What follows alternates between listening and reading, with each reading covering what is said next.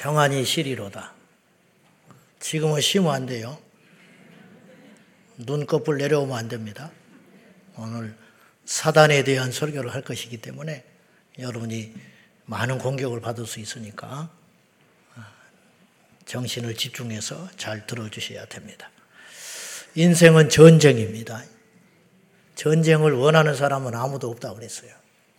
문제는 전쟁이 이 세상에 한시도 신 적도 없었고, 특별히 눈에 보이는 전쟁보다 영적 전쟁은 끊이지 않았어요.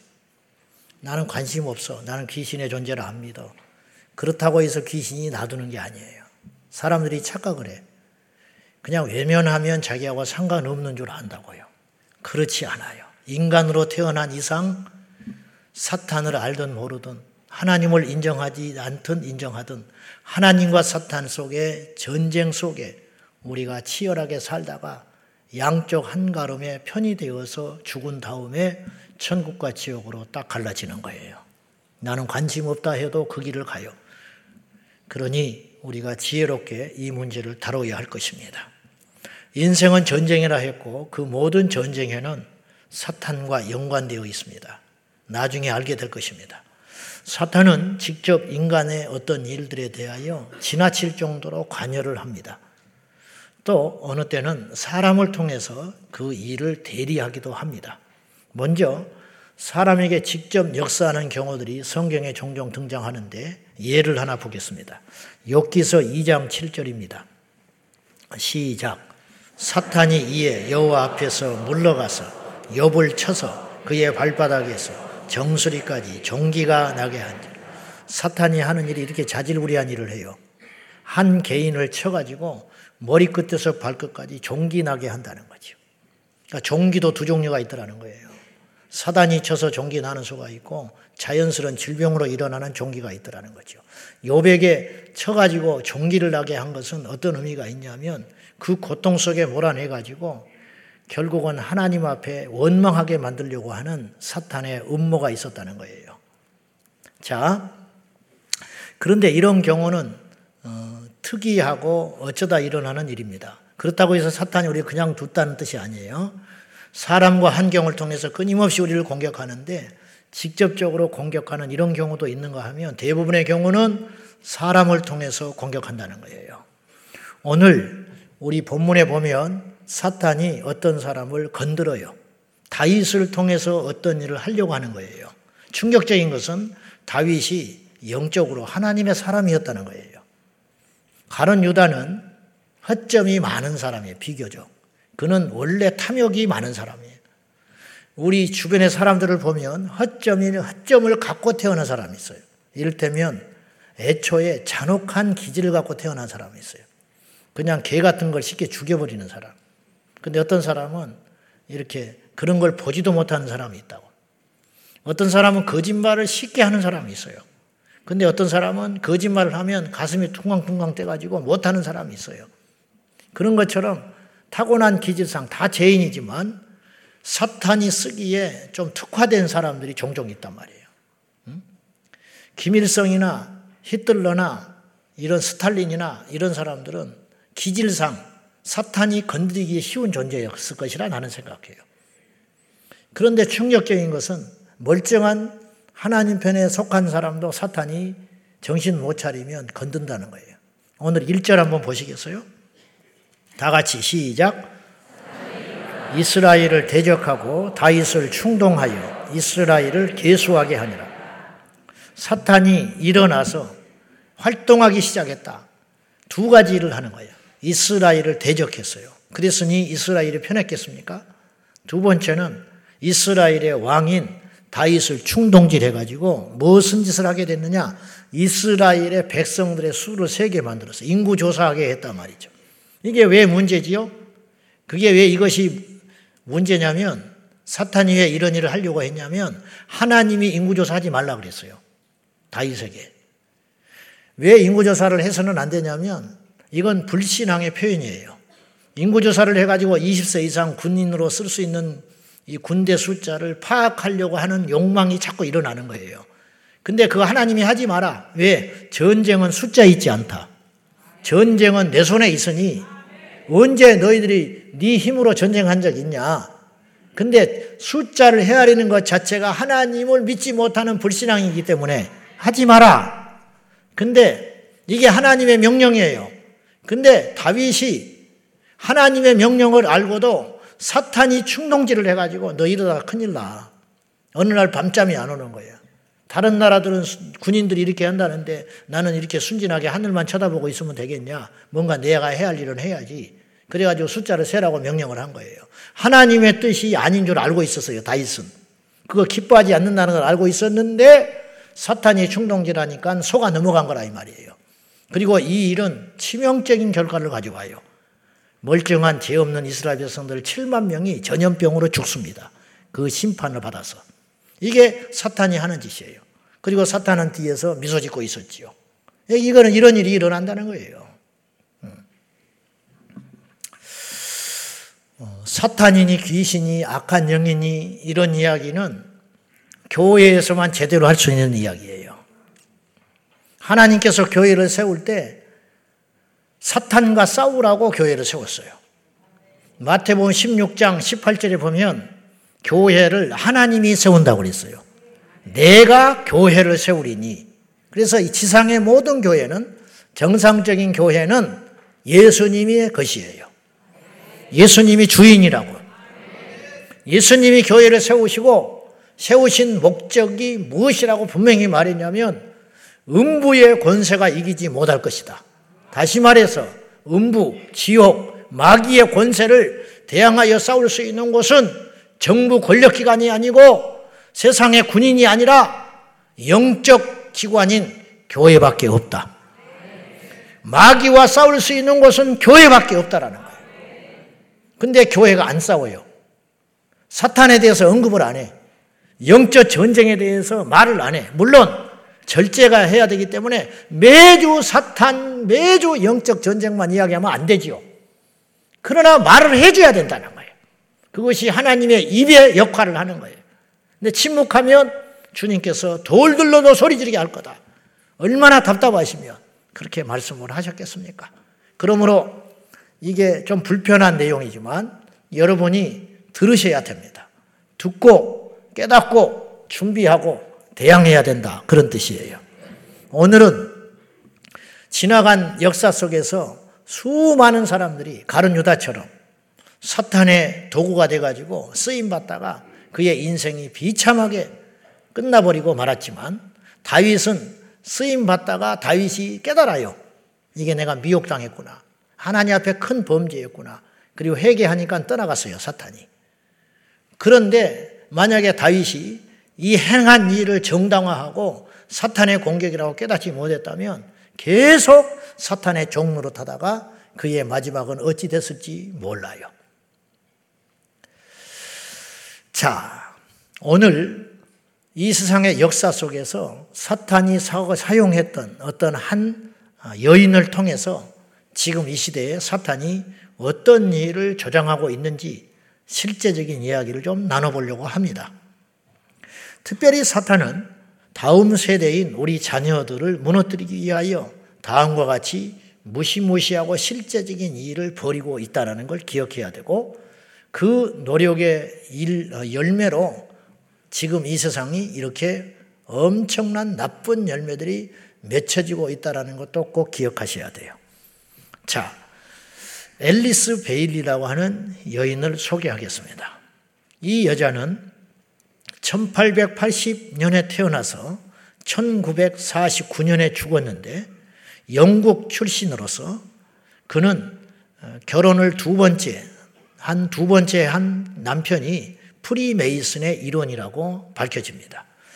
이 여인은 어릴 적에 세 번의 자살을 시도합니다. 그러니까 건강하지 못했다는 거예요, 영적으로. 그는 자칭 신지학자인데, 신지학이라는 것은 뭐냐면, 신비주의적 사상, 철학, 체계로서 모든 종교나 사상이나 철학, 과학, 예술, 문화 등등을 다 묶어가지고 하나의 보편적 진리를 추구하려고 하는 시도예요. 문제는 이게 혼합주의라는 거예요. 그리고 하나님이 진리라는 것을 거부하는 학문이에요. 여기에 추종자였어요. 그녀는 역사상 최고위급 사탄 숭배자 지도자 중에 한 사람으로 꼽히는데 그는 귀신의 영감에 매우 민감한 영매자였어요. 영매라는 말은 좀 고상하게 말해서 영매지 무당이었다 그런 뜻이에요. 예, 신접한 여자였어요. 그의 직업은 교사였지만은 영매주의자였다 이런 말이죠.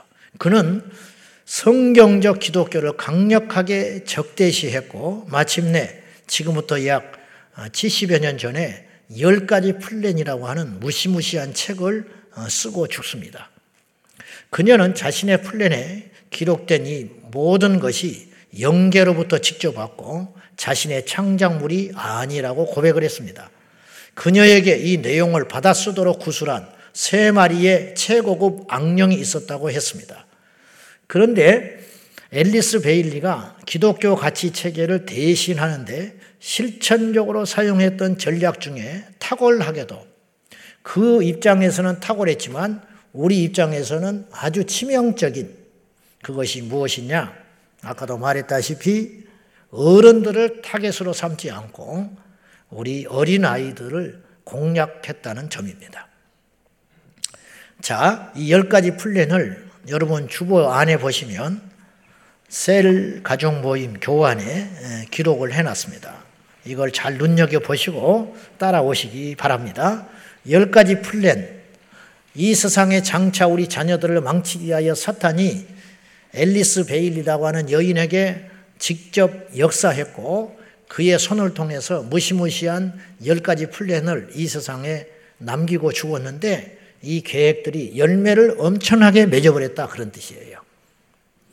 자, 여러분, 제가 북한을 하나 예를 들게요. 아, 간첩이 내려오고 땅굴이 발견됐다는 것보다 더 무서운 북한의 전략이 있어요.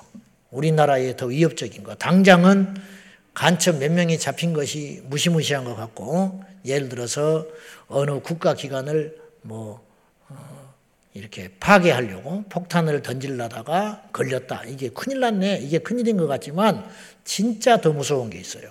그게 뭐냐면, 우리 청년들에게 주체 사상을 퍼뜨리는 거예요. 그게 시간이 흐르면 더 무서운 일이에요. 옛날에 마귀는 제가 볼 때 좀 서툴렀어. 서툴렀다기보다도 그때는 전략이 그랬는지 70년대, 어, 80년대 그 시절에는 개개인에게 귀신이 역사했어요. 그러니까 미치게 한다든지, 막 예배 때 방해를 하게 한다든지, 뭐 병이 들게 한다든지 그런 일을 지금 안 한다는 건 아니에요. 근데 그거는 사실은 의외로 우리 기독교 신앙에 그렇게 큰 타격을 안 줘요. 진짜 무서운 게 있어요. 그게 뭐냐? 성혁명. 그리고 정부의 어떤 집권자들을 통해서 법과 문화를 침투하여 근본적인 틀을 바꿔버리는 것. 이것이 더 무서운 일이라는 거예요. 이해됩니까? 그래서 앨리스 베일리가 개인적으로 일탈을 하고 누구를 죽이고 뭐 그런 것보다 더 무서운 건 이 책을 남기고 죽었다는 게 진짜 무서운 일이라는 거예요. 이 책의 내용은 다음과 같아요. 첫째, 교육 시스템으로부터 하나님과 기도를 제거하라. 교육 커리큘럼을 변경하여 기독교 문화와 성경의 성경의 속박이라고 표현을 했어. 이 여자는 성경대로 사는 것을 속박이라는 거예요. 성경의 속박에서 아동들을 해방시켜라. 아동들이 학교에 가는 목적은 사실 장래의 인생을 감당할 준비를 하라고 보낸 겁니다. 그리고 우리 자녀들은 학교와 교사를 신뢰하며 순종해야 하는 것이 마땅한 일이에요. 그런데 교육에서 성경의 하나님을 제거해버리고 아동들에게는 자기 인생을 제멋대로 살게 만들려는 이런 계획들을 핵책했다는 것입니다. 결국 우리 자녀들은 학교 당국이 중요시 하는 것에만 매달리게 되고 그저 하나님은 있어도 되고 없어도 되는 존재 정도로 여기게 될 것입니다. 무신론주의자로 키우라는 것이 사탄의 첫 번째 전략이에요. 1962년 이건 열매를 맺습니다. 마침내 미국이 기독교 국가임에도 불구하고 케네디 대통령 시절 때 1962년 6월 25일 미국 연방 대법원에서는 정교 분리의 원칙을 내세워 공립학교에서 더 이상 하나님과 성경을 가르치는 것을 금지했습니다. 그리고 주기도문과 수업 전에 기도하는 것을 범죄 행위로 금지시켰습니다. 오히려 미국의 일부 학교에서는 힌두교나 신비주의, 명상을 받아들이기 시작했어요. 이게 왜 이런 일이 생겨났느냐? 앨리스 베일리가 남긴 열 가지 플랜 첫 번째가 열매 맺기 시작했다 이런 뜻이에요. 우리가 잠을 자니까 영적으로 깨어나지 못하니까 어떤 죄에 대하여 그리고 비성경적인 일에 대하여 우리는 어떻게 받아들이냐면 어쩔 수 없는 시대의 흐름이라고 받아들여요. 동성애도 트렌드라고 이야기를 해요. 절대 그렇지 않아요. 그것은 어떤 무리들에 의하여 철저히 계획되고 준비된 열매가 나타나기 시작하는 거예요. 기독교 국가인 기독교 신앙의 이념하에 세워진 미국에서 멀쩡한 공립학교에서 어느 날 성경을 가르치는 것이 금지되고 주기도문을 하지 못하게 금지하는 것은 자연스러운 일이 아니에요. 어떤 자들에 의하여 계획된 일이라는 거예요. 두 번째, 아동들에 대한 부모의 권위를 축소시켜라. 그래서 부모와 자녀 사이의 의사소통을 끊으라고 했어요. 부모들이 자신들이 지키는 성경적 전통을 자녀들에게 물려주지 못하게 하라. 지금 학생 인권 조례에 세뇌된 아이들이 야 주일인데 교회 가야지 그러면 눈 희끗 뜨고 뭐라고 그러냐면 종교의 자유가 있다고 그래요. 응? 종교의 자유가 있다고 그래. 초등학교 아이가 유치원 아이가 그런 말을 해. 응? 이건 농담이 아니고 정말로 눈에 불을 켜고 달라들어요. 그리고 나중에 지나면 신고합니다. 이제 우리 어머니가 아버지가 나에게 종교를 강요한다. 그러면 지금 아직 포괄적 차별금지법이 통과가 안 돼서 그렇지 통과가 되면 그걸 통하여 부모가 처벌받는 세상이 되는 거예요.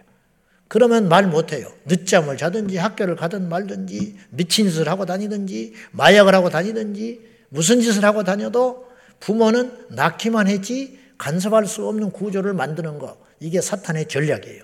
옛날에는 이런 세상을 꿈도 못 꿨어요. 근데 이제 그런 것들이 점점 우리 주변에서 가시적으로 일어나고 있는 거예요. 그런 거 안 보이십니까? 보이시죠? 그래서 첫째, 구체적으로 아동의 권리를 과잉되게 신장시켜라. 아이들도 권리가 있죠, 당연히. 그러나 문제는 선을 넘게 만드는 거예요. 과잉되게 신장시키는 거. 선생님들의 권위는 축소시키고 학생들의 권위는 끝까지 올려가지고 이제는 학생들이 선생님 위에 군림하는 그런 세상이 됐습니다. 누가 봐도 이건 잘못된 세상이거든요. 근데 그것을 자연스럽게 받아들이고 있다는 거죠. 왜냐? 사탄의 전략 때문에 그래요. 두 번째, 아동 체벌을 폐지하라. 폐지한 지 오래됐습니다. 여러분, 한번 물어봅시다. 맞아 죽은 애들이 많을 것 같아요? 안 맞아서 죽은 애들이 많을 것 같아요? 헷갈리세요?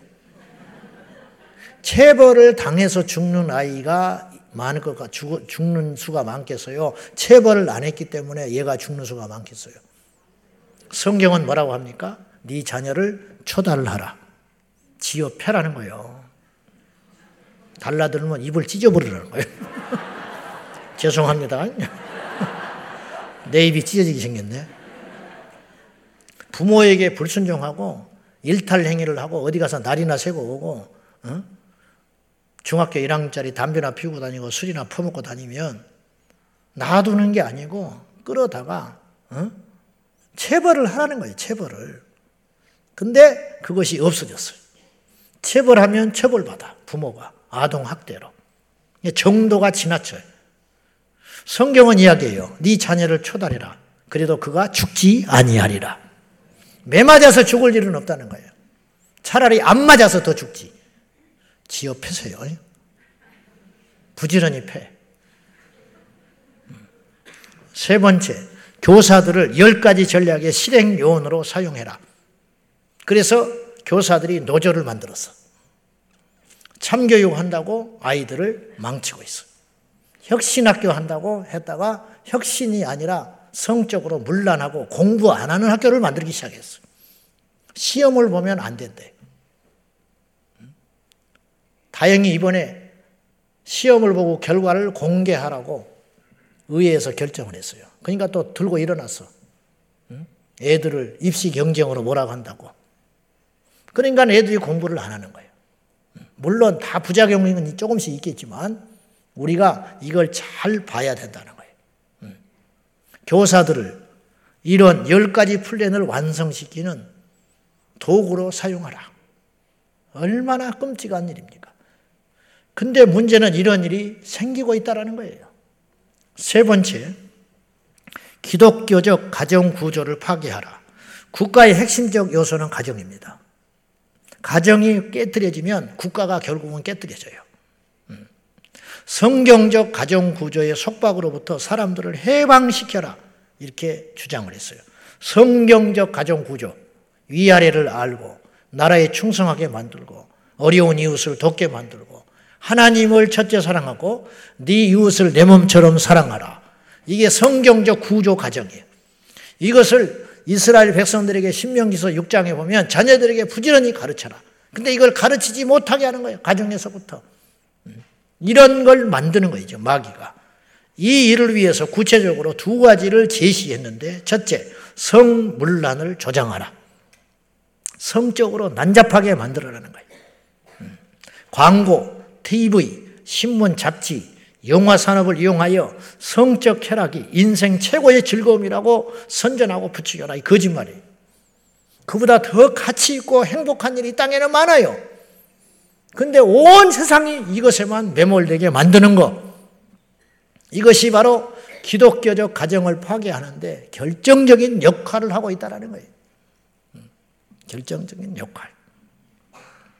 네 번째, 프리섹스 사회를 만들어라. 이 강단에서 말하기가 참 민망합니다만은 어쩔 수 없어요. 지금 이럴 때가 돼버렸어요.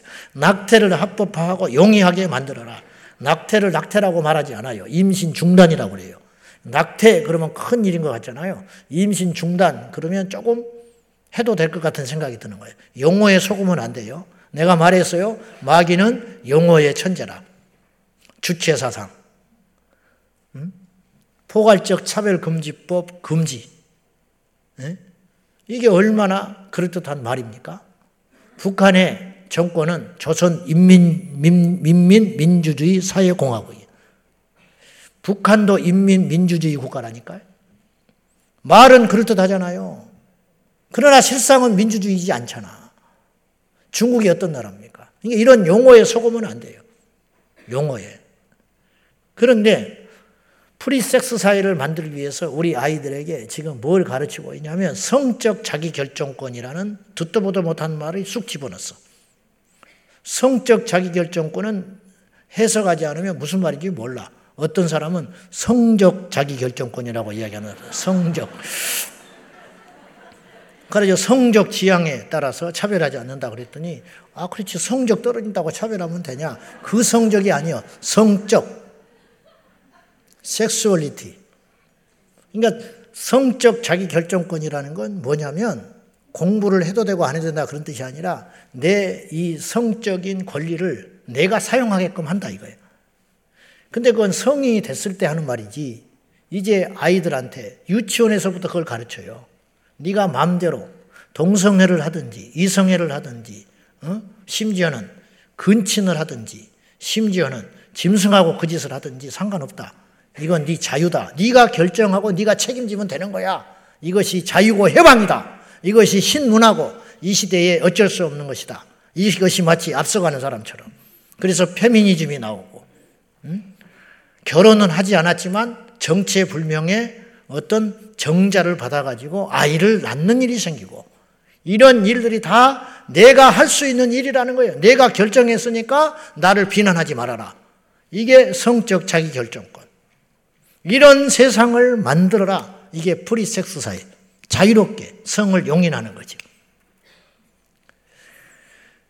최근에 이런 걸 제가 봤어요. 어떤 나름 유명한 앵커인데 이 사람이 정치에 꿈 있는 사람인데 자기 딸들이 있어요. 근데 집에 취재가 왔어. 가지고 딸들하고 아주 잘 지내. 아버지가 가정적이더만. 가지고 밥도 해주고 음식을 만들면서 딸하고 잘 지내요. 그러면서 어, 딸들에게 이렇게 이야기해요. 뭐, 뭐 결혼관에서 이야기하다가 야 6개월 정도 살아보고 결혼해라. 그게 대중 매체를 타고 나왔어요. 자기 딸들한테 6개월 살아보고 결혼을 하는 것이 좋겠다.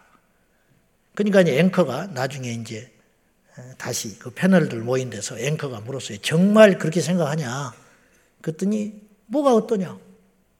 살다가 안 맞아가지고 헤어지는 것보다 100배 낫다. 그래서 자기 딸들한테 6개월 살아보고 그때 가서 결혼해도 된다. 살아보다가 안 맞으면 헤어져라. 자기는 그렇게 가르친다는 거예요. 딸들한테. 이런 세상을 조장하고 있다는 거죠. 옛날에 이런 만약에 어떤 이가 발언을 하면요. 텔레비에 못 보냈어요. 내보내면 안 돼요. 그 내보내면 막 방송국에 전화 빗발쳐요. 지금은 한 명도 전화 안 해요. 응? 댓글에 반발하는 사람도 없어. 어떤 사람은 멋지다고 그래요. 엄지척. 개방주의자. 멋진 아버지다. 멋집니까? 속지 말하니까요? 그건 멋진 게 아니에요. 타락한 거예요. 우리도 말씀대로 못 살 때가 많아요. 저도 죄인 중에 개수예요. 그러나 아닌 것은 아닌 거예요. 저는 그 사람을 감정으로 이야기하는 게 아니에요. 그 사람도 나는 사단에게 이용당하고 있다고 피해자라고 생각하는 거예요. 피해자. 다섯 번째, 이혼을 쉽게 만들고 합법화해라. 그래서 간통죄 폐지됐어요. 간통죄가 폐지되니까 이혼이 엄청나게 들었어요. 평생 결혼의 개념으로부터 사람을 해방시켜라. 한 남자와 한 여자가 만나서 평생 사는 것이 성경적 결혼이에요. 아멘 하세요. 와, 목사님 보수적이네. 보수적인 이야기를 하고 있는 게 아니에요. 성경의 가르침을 이야기하고 있는 것이지.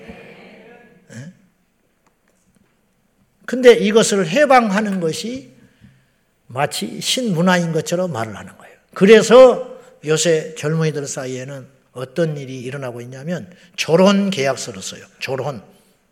조혼이 아니야. 일찍 결혼하는 게 아니야. 졸혼. 결혼을 졸업하는 거야. 그러니까 한 10년 살다가 그때 가서 그날이 되면 우리는 지저분하게 뭐 소송하고 뭐 이렇게 재산 분할 이런 지저분한 소리 하지 말고 한 10년이나 20년 살다가 깨끗하게 헤어지자.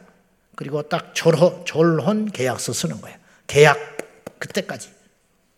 그러니까 결혼이 쉽게 끝나는 거예요. 현상, 하나의 현상이 되는 거죠. 직장 옮기듯이. 이렇게 만드는 거죠. 그리고 결혼을 하되 서로 간에 약속을 해요. 우리가 결혼을 했지만 법적으로는 부부지만 정서적으로는 우리는 자유를 줘야 된다.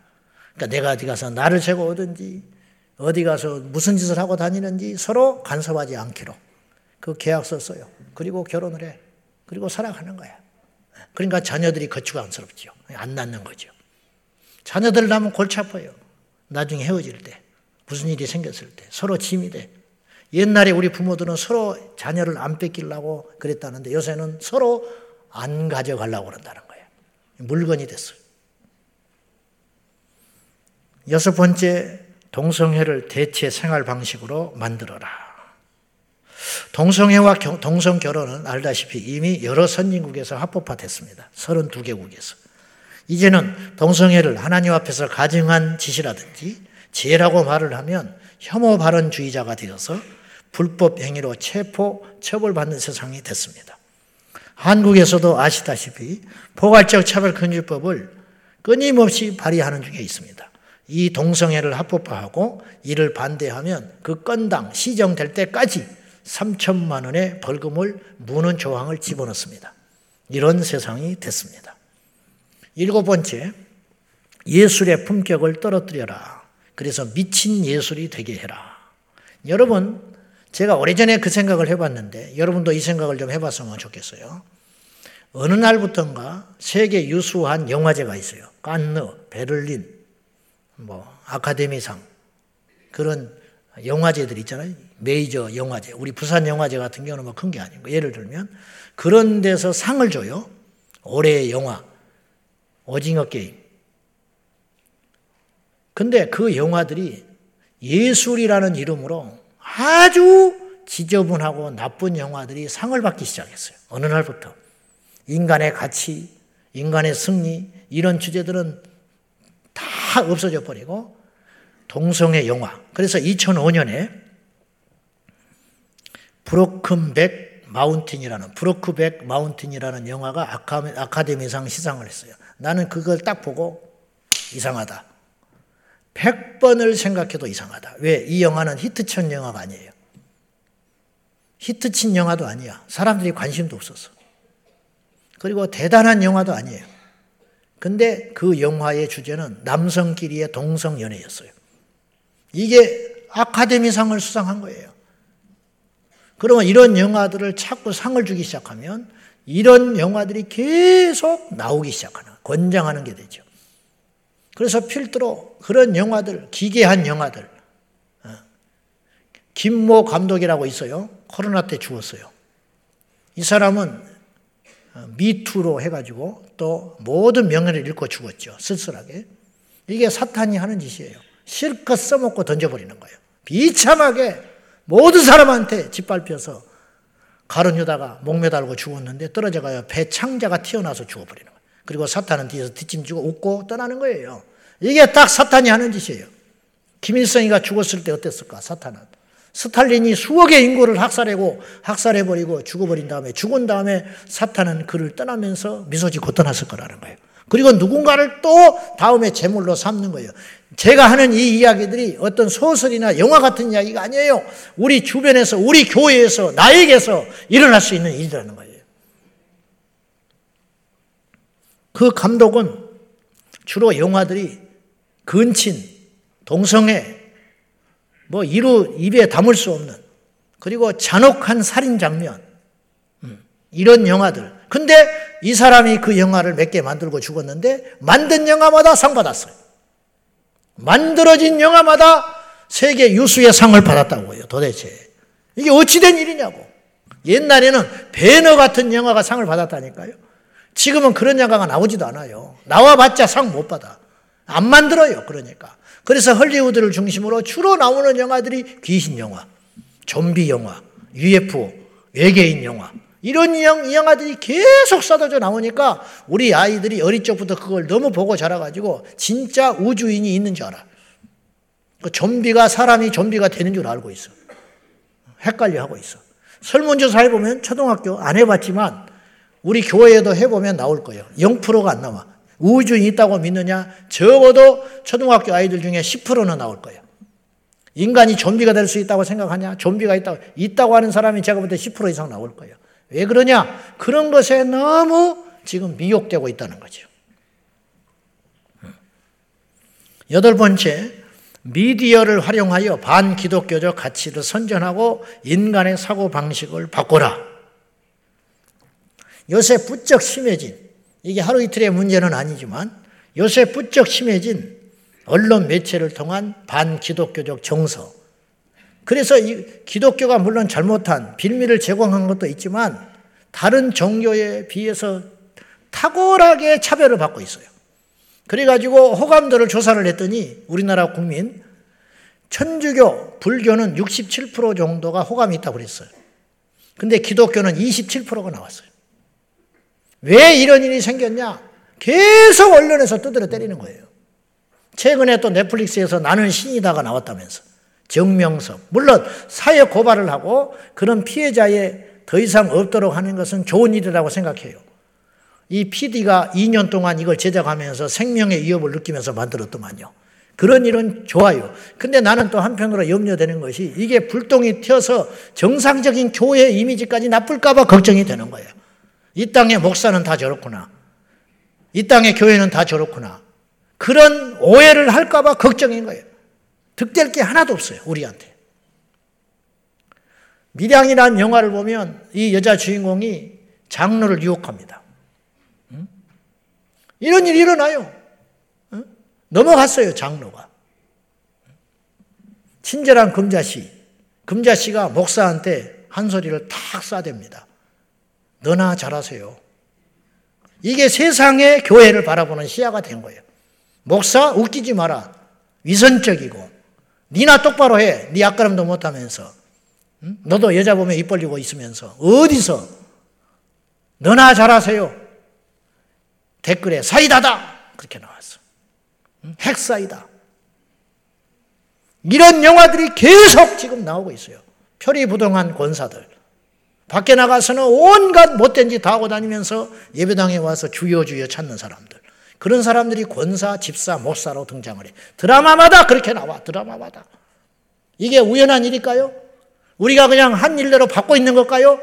뭔가 거대한 세력이 이런 일을 해쳐가고 있다고 생각은 안 해봤어요? 응? 마약의 대부 목사. 목사 딸이 마약에 찌들어가지고 엄청난 저, 짓을 저지르고 이런 게 드라마에 막 나와요. 앞으로 더 심해질 거예요. 그런데 이런 일을 해도 기독교에서 아무 소리를 못 해. 힘이 없어. 만약에 불교에서 그랬다. 난리 난다니까요. 그런 영화들이 나오기 시작하면 이슬람에 그랬다. MBC 불타버려요. 그날로. 근데 기독교는 건드려. 자꾸만. 그래서 점점점 이런 일들이 심해지고 있다는 거예요. 미디어를 활용하여 반기독교적 가치를 선전해라. 이런 열매들이 지금 맺혀지고 있는 거예요. 아홉 번째, 종교 통합 운동을 일으켜라. 타 종교에도 구원이 있는 듯한 메시지를 계속 던지고 있어요. 그러니까 자유주의 신학이 들어와가지고 학교에서부터 신학교에서부터 이런 걸 배우고 나와요. 그러니까 이런 교회들이 나오기 시작했어요. 강단에 승려를 세우는 거야. 주일날. 강단에 수녀를 세워요. 근데 어느 성도들 하나 그것에 대하여 이상하다고 느끼지를 못해. 박수 쳐줘. 그리고 설법 끝나면 박수 치고 막 환성, 을 지른다고. 왜? 우리 교회는 이렇게 폭이 넓다. 멸망에 가증한 것이 거룩한 것에 선 것을 보거든 너희는 도망하라. 설 자리가 있고 서지 말아야 할 자리가 있는 거예요. 손 잡을 사람이 있고 손을 잡아서는 안 되는 사람이 있는 거예요. 이걸 꼭 기억해야 돼요. 한 번 당하지 왜 자꾸 당하냐고. 어리석게. 얼마나 무섭냐면 이게 교묘하냐면 눈치채기가 쉽지 않아요. 저도 여러분에게 만약에 미혹돼 가지고 이 자리에 그런 배도한 자를 세웠는데 여러분 중에 상당수는 그냥 받아들이고 앉아 있을지도 몰라요. 이렇게 무서운 거예요. 그러므로 여러분 길이 아니면 가서는 안 돼요. 농약이 쭉 놓여 있는데 이걸 먹으면 어떻게 되는지 한번 마셔볼까? 안 돼요. 그거는 근처도 가면 안 되는 거야. 우리가 능력이 없어서 못 가는 게 아니에요.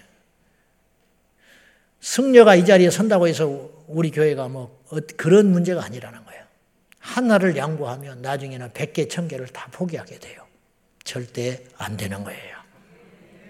열 번째, 각국의 정부가 이러한 내용을 법제화하게 만들고 법으로 만들었잖아요. 학생 인권 조례법, 포괄적 차별 금지법, 음? 평등법, 세계 인권법 만들었잖아요. 근데 이 사람이 이 책을 쓸 때는 법이 없었어요. 근데 법이 만들어졌어요.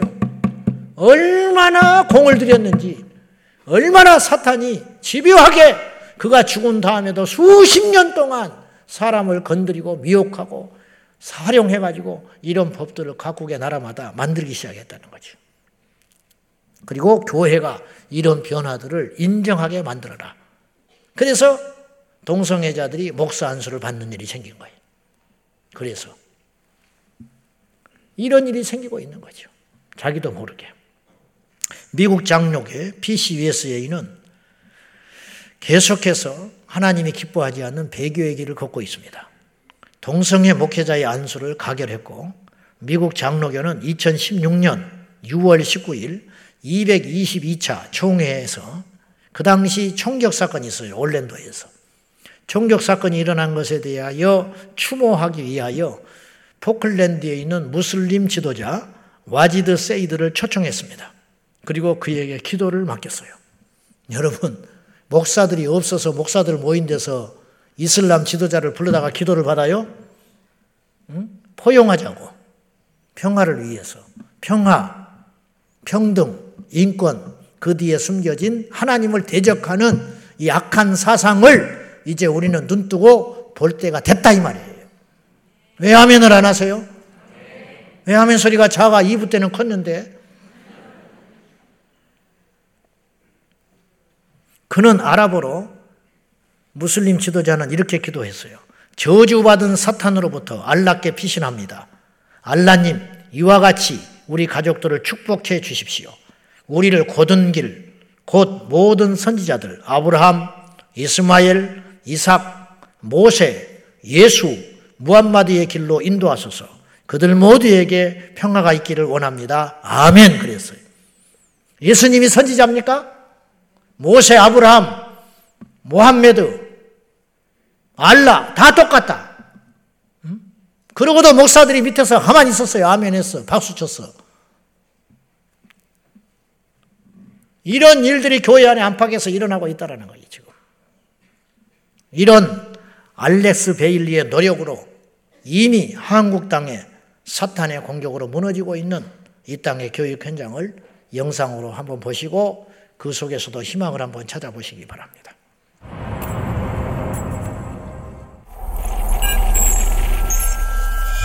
생물학적인 성인 남성과 여성을 전제로 하는 양성평등과는 달리 성평등은 동성애자, 트랜스젠더를 포함한 50여 가지나 되는 사회적 성을 말하는 것입니다.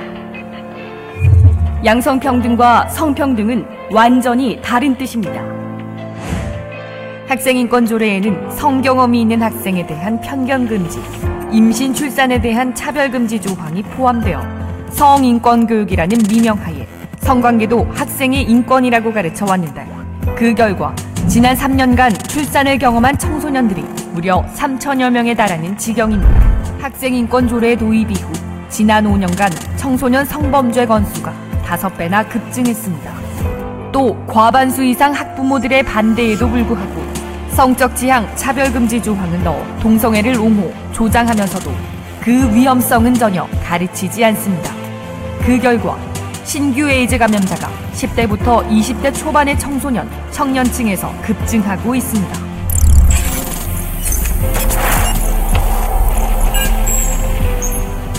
또한 기초학력 저하와 공교육 몰락의 위기를 초래한다는 우려의 목소리가 높습니다. 전국 학업 성취도 평가 결과에서 기초학력 미달 비율을 비교해보면 학생 인권 조례가 도입된 지역의 학력 미달 비율이 현저히 높은 것을 볼 수 있습니다. 학생인권센터에 학생인권옹호관을 두어 교사를 조사하고 징계를 권고하는 등 사실상 사법기관의 권한을 행사하는 것은 정말 심각한 문제를 야기합니다. 사법당국이 죄가 없다고 종결을 한 사안에 대해서도 직권조사할 수 있는 무소불위의 권한을 부여하는 것은 교사의 교육권을 심각하게 침해하는 것입니다. 이처럼 이미 도입된 모든 지역에서 성문란, 기초학력 저하, 교권 침해 등 수많은 문제를 일으키고 있는 학생 인권 조례. 최근 경남에서 진행한 여론조사에서 나타난 것처럼 대다수의 학부모들이 반대할 수밖에 없는 나쁜 조례입니다.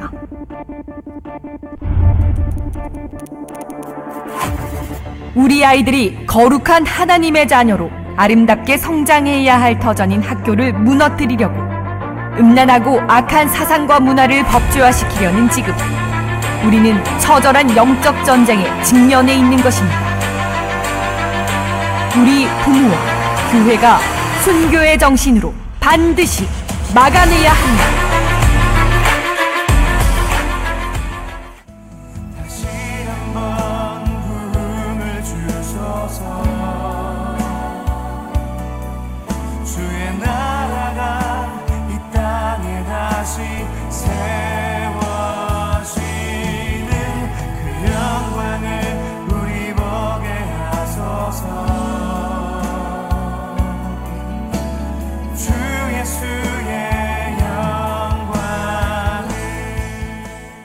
누차 말했어요.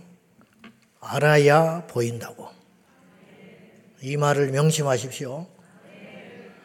봐서 아는 게 아니에요. 알면 세상이 보이게 되어 있어요. 오늘 저는 이 설교를 통해서 큰 걸 원하지 않아요. 이 내용을 잊어버려도 괜찮아요. 근데 텔레비전이나 영화나 문화나 애들 교과서나 등등의 내용들을 접할 때, 아, 목사님이 이야기한 게 이거였구나. 그렇게 보여야 된다는 거예요. 그것이 안 보이면 지는 거예요. 그것이 안 보이면 망하는 거예요. 그것이 안 보이면 두 눈 뜨고 하나님이 내게 주신 금쪽 같은 기업 그 자식을 마귀의 손아귀에 뺏겨가지고 사탄의 도구가 되어가지고 이 세상을 어지럽히든지 아니면 이 세상에 제 멋대로 살다가 마지막에 지옥불에 던져버리는 꼴이 되는 거예요. 그 자녀들을 우리가 지켜야 합니다. 자, 이 시간에 기도할 적에 우리 자녀들을 위해서 1분간만 통성으로 기도하기 원합니다. 우리 힘으로 우리 자녀들을 지켜낼 수 없습니다. 하나님 지켜주십시오. 하나님 거룩한 세대가 되게 하여 주십시오. 나는 자식 다 키웠다고 안심할 때가 아닙니다. 우리 손주들이 남아있고 나는 손주가 없다고 안심할 때가 아닙니다. 이 나라의 장래를 위해서 우리 다음 세대들이 하나님의 말씀으로 모장한 거룩한 세대로 키워달라고 우리 다 같이 통성으로 기도하겠습니다. 하나님 아버지, 우리 자녀들의 장래를 여호와의 손에 맡겨 올려 드립니다. 지켜 주십시오. 보호하여 주십시오. 거룩한 세대가 되게 하여 주십시오. 너희는 이 세대를 본받지 말고 오직 하나님의 선하시고 기뻐하시고 온전하신 뜻이 무엇인지 분별하도록 하라 했으니 그 뜻을 알고 그 뜻을 분별하며 하나님의 말씀대로 양육해내는 우리 기성 세대들이 다 되게 하여 주십시오. 오늘 또 사단의 올무에 빠져서 허우적거리며 인생의 꿈을 잃어버린 채 세상에서 죄가 죄인지도 모른 채 넓은 길로 걸어가는 수많은 우리 자녀들이 있습니다. 주여 건져 주십시오. 살려 주십시오. 고쳐 주십시오. 사용하여 주십시오. 사랑하는 아버지 하나님, 잇따라 세계 열방의 수많은 우리 자녀들이 사단의 올무에 빠져서 멸망길로 가지 않게 하여 주시고 빛의 자녀로 돌아오게 하여 주십시오. 건져 올려 주십시오. 우리 제자 감성께 속한 우리 모든 자녀들이 거룩한 비전과 꿈을 가지고 예수 이름으로 무장하여 승리하는 예수님의 군사들이 되게 하여 주시옵소서.